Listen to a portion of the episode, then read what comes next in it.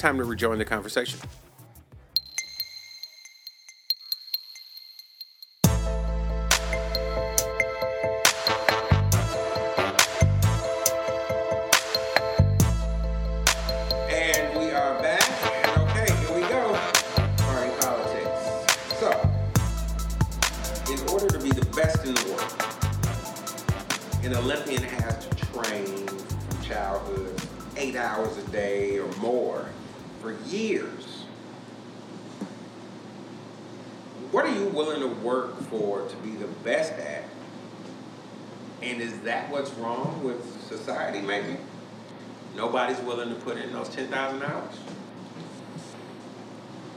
And I think I'm to start. I'll start with Ben. We're to start with Ben tonight. Um. Yeah, I'd say that most people aren't willing to to put in the time to be a master. I I think I think it depends a lot on how you were raised, of course. Um, I, I I don't think that a lot of people, especially in where I was raised, are are brought up that way. Um,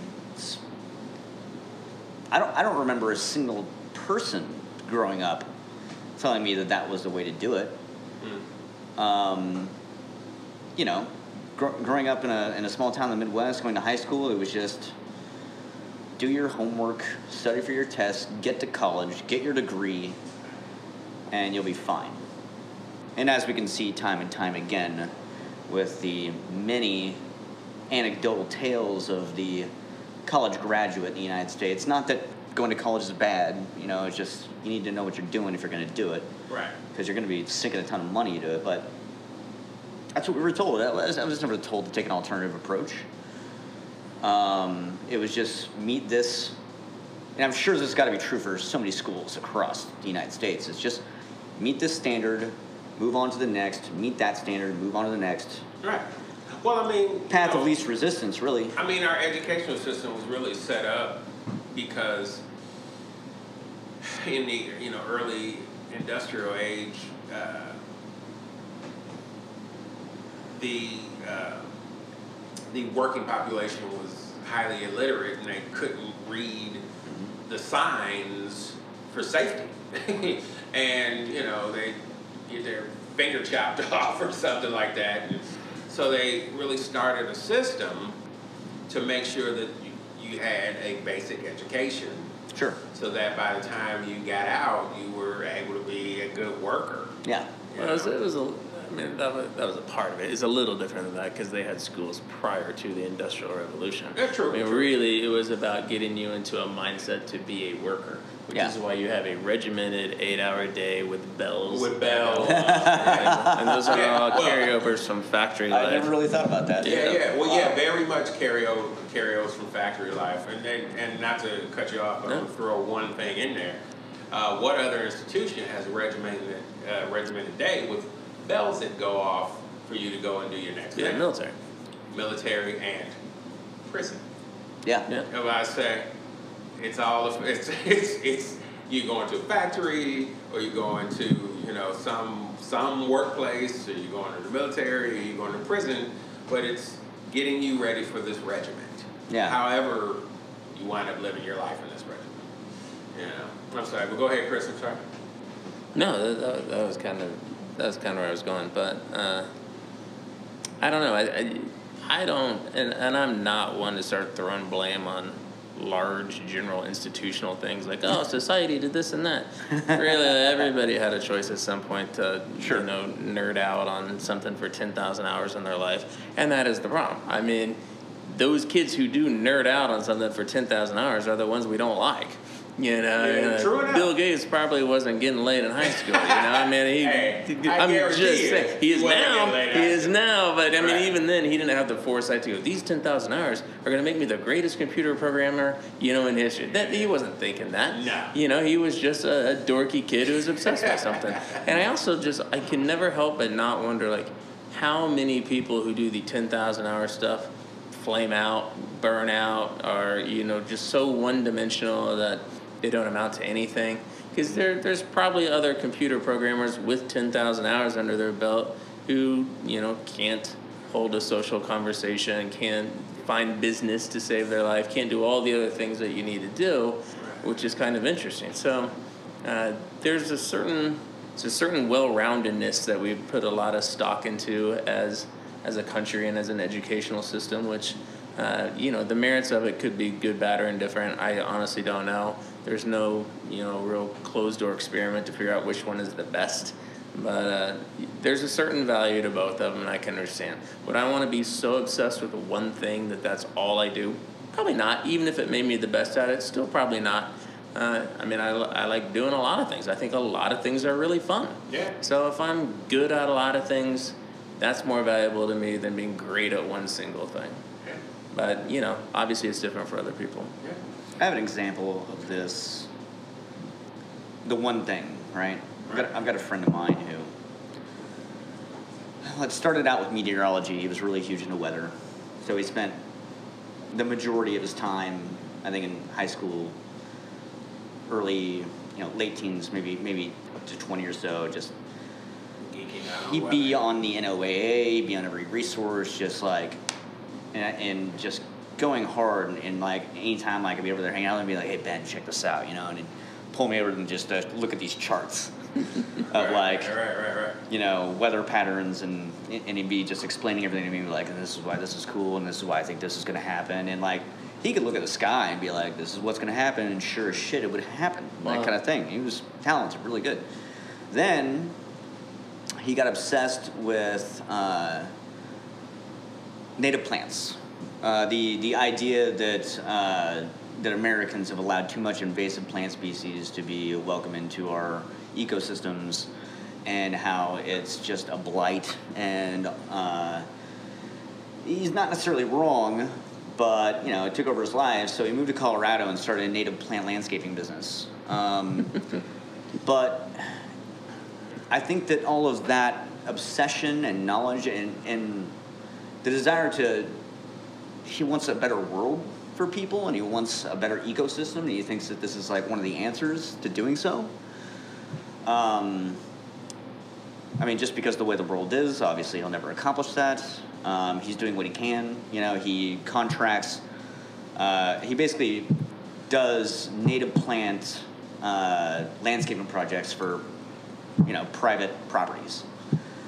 Um, but the last time I went and visited, we were out on a hike, and he was like, we were out on the trail, and he would see an invasive plant and just rip it out of the ground. You know, he'd just get angry. You know what I mean? Yes. Um, like, like you said, uh, eventually it's 10,000 hour guy. You don't know if you even like this guy. Right. Yeah.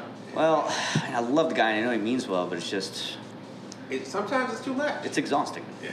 Um, and I know what kind of person he is, but because he went out there and he devoted all his time to this, he doesn't spend any time working on social relationships.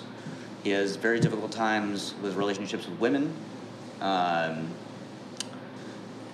They Yeah, he doesn't they, take- They don't give a shit about them damn things. no. Well, so that's the problem. You were talking earlier about you know your your buddies and, and that kind of stuff, and I probably the same thing about if if you ever do group sports or a group activity of any kind, it have to be sports.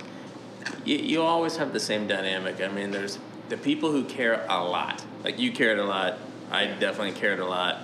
Uh, then you have the people who are they care, but they're just not really all that talented. And then you have the people who just don't care. Yeah. You know, and it's frustrating when they're good and they don't care.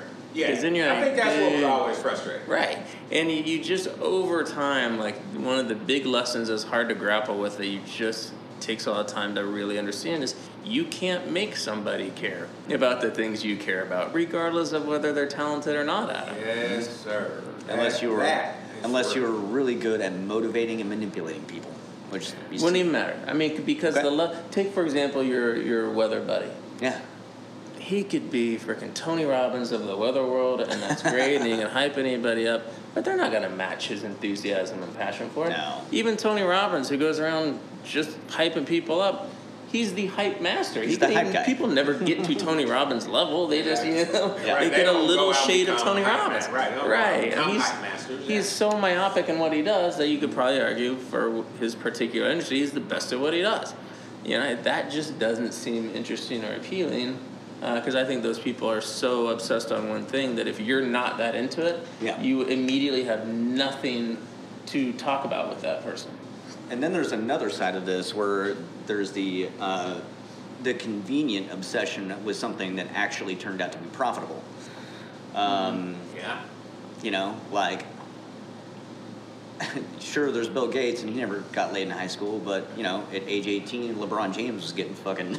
Oh, yeah, he was It ain't a doing joke. that all the time. Yeah, right. You know? He was in the gym all day. yeah, Sure. yeah, And he was with the co-eds all night. That's right. yeah. Probably so. And Good for him.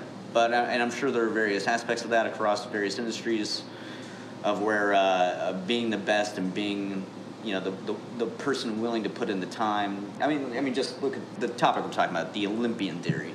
There's a reason why people do the Olympics because they know that if they do put in the hard work and the effort and uh, get to that level, then they're going to get the recognition and the payoff. Yeah. Then there's people like my friend Andrew who went into native plants and he's out there in Colorado struggling his ass off.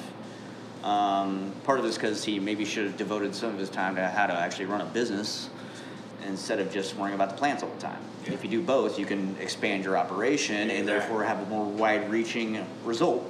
Instead, he does it all by himself. Yeah, maybe he could have been a meteorologist with a native plant business on the side. Yeah.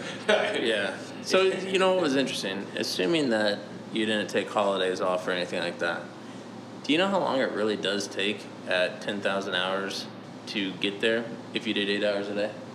How long? Three and a half years. Yeah. That's about it. I mean, you could study the living shit out of weather or plants, and then do that for three and a half years, and then study business for three and a half years, and probably just go kill it. Yeah. You know, that's seven years out of your life, and then you were a rock star. Yeah. You know, because I bet there's probably money in native grass somehow. Whatever you can imagine, somebody's making a killing at it. Oh yeah. You know, so Yeah, it's just that he's not business-minded. It's all I mean, well, I Is mean, it a is it a all- mindset or is it a skill that you learn? I mean, my, I think it's one of the what he's things. learning. It's just he, he isn't. First of all, I know that he certainly has an aversion to expanding operations and dealing with the business aspect of employing people, because he's just not a people guy. Um, I, I would think if he wanted to, like, he's been out there for over four years now doing this, and he hasn't even gotten a single employee. You know, you would think at some point in time, if you wanted to grow it, or if the opportunity was there to do so, that he would start figuring out a way to do it. Is he perfectly happy doing what he's doing, or is he a little miserable? He's he's. Uh, I would say that he is happy with his vocation, but he's also a little bit miserable at the fact that um, he's not saving the planet, essentially. You know, so he's got little small victories, but I mean. I remember all the conversations I had with him about how he wanted to change the way the United States viewed our, our ecosystems and what he wanted to do to change it. But now he's the guy who's got to look at his bottom dollar and just pay the rent. You know, so I think that's part of the problem with, I don't know, for a long time, his rent was kind of floated through like child support and stuff like that. Um, he never really had a real job for a very long period of time. This was his first, like, I'm doing a real job. So I'll give him credit. He is doing what he wants on his own, but he also, I don't think, is. Maybe, you know, look, we're in our early to mid 30s. Maybe at some point in time, he'll wake up and be like, all right, I need to start tackling this more from a financial standpoint than a, a philosophical standpoint, and maybe I can do something different. But then again, like, how are you going to employ people that are going to be as passionate about that as you are, you know? Maybe he doesn't need to.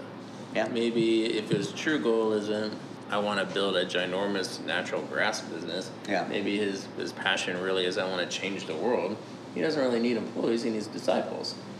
You Yeah. know, and that's that's kind of a For different real. argument. Like he, it sounds like he just needs to figure out really what he wants. He's got the natural grass, you know, obsession. Yeah. Well, what uh, what's the what's the end game with that obsession? If it really is to save the world, then there's a, a strategy to do that. Yeah, Hmm. he should become obsessed about as equally as is about natural grass. But if he would actually take his time to go out and meet people like you who want to take a different approach and a different look at things, then he would do so. But he doesn't. He just goes and does that on his own all the time. Yeah, there's a lot of people like me who would bring him down. So it's one of those weird arguments about whether or not you want to just talk to people who think like you, so you can stay incredibly myopically focused and not waver from it. Okay. Uh, or if you really want to let all these little outside voices creep in and get in there and kind of you run the risk of really fucking up what's a pretty cool thing in your life. That's a very good and maybe point. sometimes the only cool thing in your life.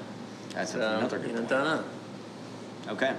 So That's actually really good advice, and that's something I'll actually take to myself. yeah, I, I don't know. It's just I'm just making shit up as we go. I don't know, but it, at least it makes sense, and I think that there's, in the there's a certain balance to it. Yeah. Um, you you don't want to you don't want to go fully on just listening to everybody. You, you have to you have to take what you can and and use it, but it's just you t- you take the wrong word, and then all of a sudden you're you fucked up the one good thing you just had. Yeah, And- yeah. But you also can't be too scared to move on really good word. Yeah, You know, you have true, to. It's. it's Yeah. I guess it's. I guess it's judgment and balance. Yeah, I mean, you have, you have to, you do have to know how to seek wise counsel. I mean, Yeah. And wise counsel isn't going to always be people who agree with you. It may be people that that ne- don't necessarily agree with you, but they have a perspective on how possibly you could do what you do better, maybe. Sure. Or you know, but you know. So uh, here's a here's a question. Um, so nobody, you know, stuck with sports or drama or whatever. But what did you put your ten thousand hours toward? I think I'm nearing the that amount of time in bartending. Yeah, yeah. Which is exactly where I was going. Yeah, I mean, I okay. So my approach to this whole thing was way different than almost all the advice I was given whenever I took on this position. And I think to partly my favor and partly my detriment, I kind of went it alone. I wanted to only. I used a lot. I used all the tools I had in my arsenal, and I talked to every single guest individually. Of course, when I had time, about what you know they wanted to envision, and try to flip that on its head and, and have a different experience with them to, you know, build a knowledge base that's based on pure intuition, and um, you know through some observance, but. I need to buckle down more on literature and I need to talk to more bartenders. But so far, I've had a great success in my approach. Um, still, even with, yeah, nearly, well, I, I'd say, okay, since I haven't been working, what, six, or six days a week or anything, I, I probably put in, what, 6,000 hours maybe? Something like that? I mean, you're a lot closer to your ten thousand some people Even, even at 10,000, I'd still consider myself an amateur. And maybe, maybe that's because of the, are. And, and to tell you the truth, I think that most people who are actually pretty serious about their thing probably still would consider themselves an amateur at ten thousand hours. I I mean, mean, I- to tell you the truth, uh, I know uh, I, unmitigatedly I've put in 30, 40,000 hours into music. yeah, And I consider myself an amateur all day. sure. Now, I may be an educated amateur, I may be an amateur with a very specific viewpoint. I may be an amateur that's pretty good at what I do, but you know, I still, on a lot of levels, see myself as an amateur. Um, because, and, and to tell you the truth, it's purely because um, I recognized in the last couple of years, and particularly, that it's time to start bringing in those other voices, as Chris was saying, that you know that aren't speaking to other musicians or other rappers or other songwriters. Those people who are, uh, you know, decent at business and and start because. Uh, you know, best advice I ever got about the music business was um, there are more letters in the word business than there are in the word music. hmm So you better you better learn that because that will take the first a lot further. Yeah.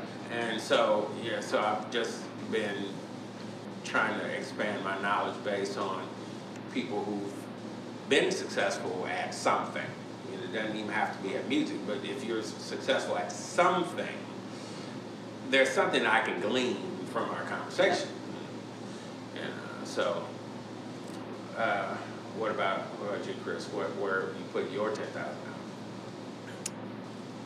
You know, I probably similar to you. I probably have five, six thousand hours in a lot of things, Mhm. but I have well more than ten hours about figuring myself out and how to handle situations. It was always far less about, to me anyway, about what you do, but just uh, how you do things and your ability to do things and handle situations that come up, and that way I feel like you can probably get by no matter what.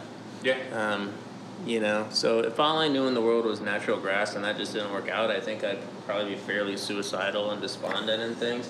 You know, I mean, I would be like, would No, you, I hear you, though. If you have Yeah. the obsession and the aspiration, like you were saying, and it's just not clicking, Yeah. eventually, like that would make me so miserable. I don't know how I would even handle it because I think so much of life is quality of life, and I just would never be able to get to a quality of life that way. He doesn't. Um, and so, yeah, for me, it was much more about, man, can you make yourself so that you can figure out how to handle any situation reasonably well, you know, and, and get through it and do it good or better than a lot of other people can? Yeah, I think so, you know, but it wasn't without hard work. I mean, but that's that's the passion for me. That's the mm-hmm. fun part of it. Trying new things and trying to figure them out. Yeah. Actually, I think that might be the best place to leave this particular segment. Agreed. Uh, and with that, we'll be right back. Hey, you having a good time? Let me introduce you to a couple of my media brothers. First, www.americathemixtape.com, a cipher on American politics, society, and culture. And where'd I get that mixtape? Of course, www.cornerbodega.us, purveyors of urban culture. Come on, let's get back to the party. Uh, and we are back. And uh, before we get out of here, uh, let's talk about today's sugar honey iced tea. And for those that don't know, uh, these are things that I or a member of the group have found that are really cool, aka this shit. And uh, today's sugar honey iced tea is preparation. The actual definition of preparation is the action or process of making ready or being made ready uh, for use or consideration. Uh, I sometimes suffer from procrastination, but every time I prepare for a task, I usually shine. Um, I try to remember that 10,000 hours uh, is a benchmark for greatness. And, and I definitely poured my hours into music and podcasting and merchandise design and, uh, and moreover, to Chris's point, being a good and thorough man. Um,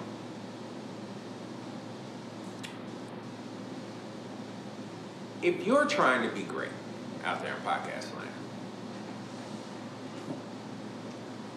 remember that the benchmark may be 10,000 hours, but maybe spreading that 10,000 hours over several things is what's going to get you there more than a laser focus. Because even Olympians usually only wind up getting to two, maybe three Olympics if they're lucky. Of course, you have the Michael Phelps and, you know, a couple of people who, you know, just have been to five or six Olympics, and that's that's uh, kind of an over the top amazing thing. But if you're trying to be great, maybe it's time to act accordingly. Mm-hmm. And with that, I'm going to end this podcast and we're going to end all podcasts, and that is with the toast that started it all for me, and that is to good times with good people.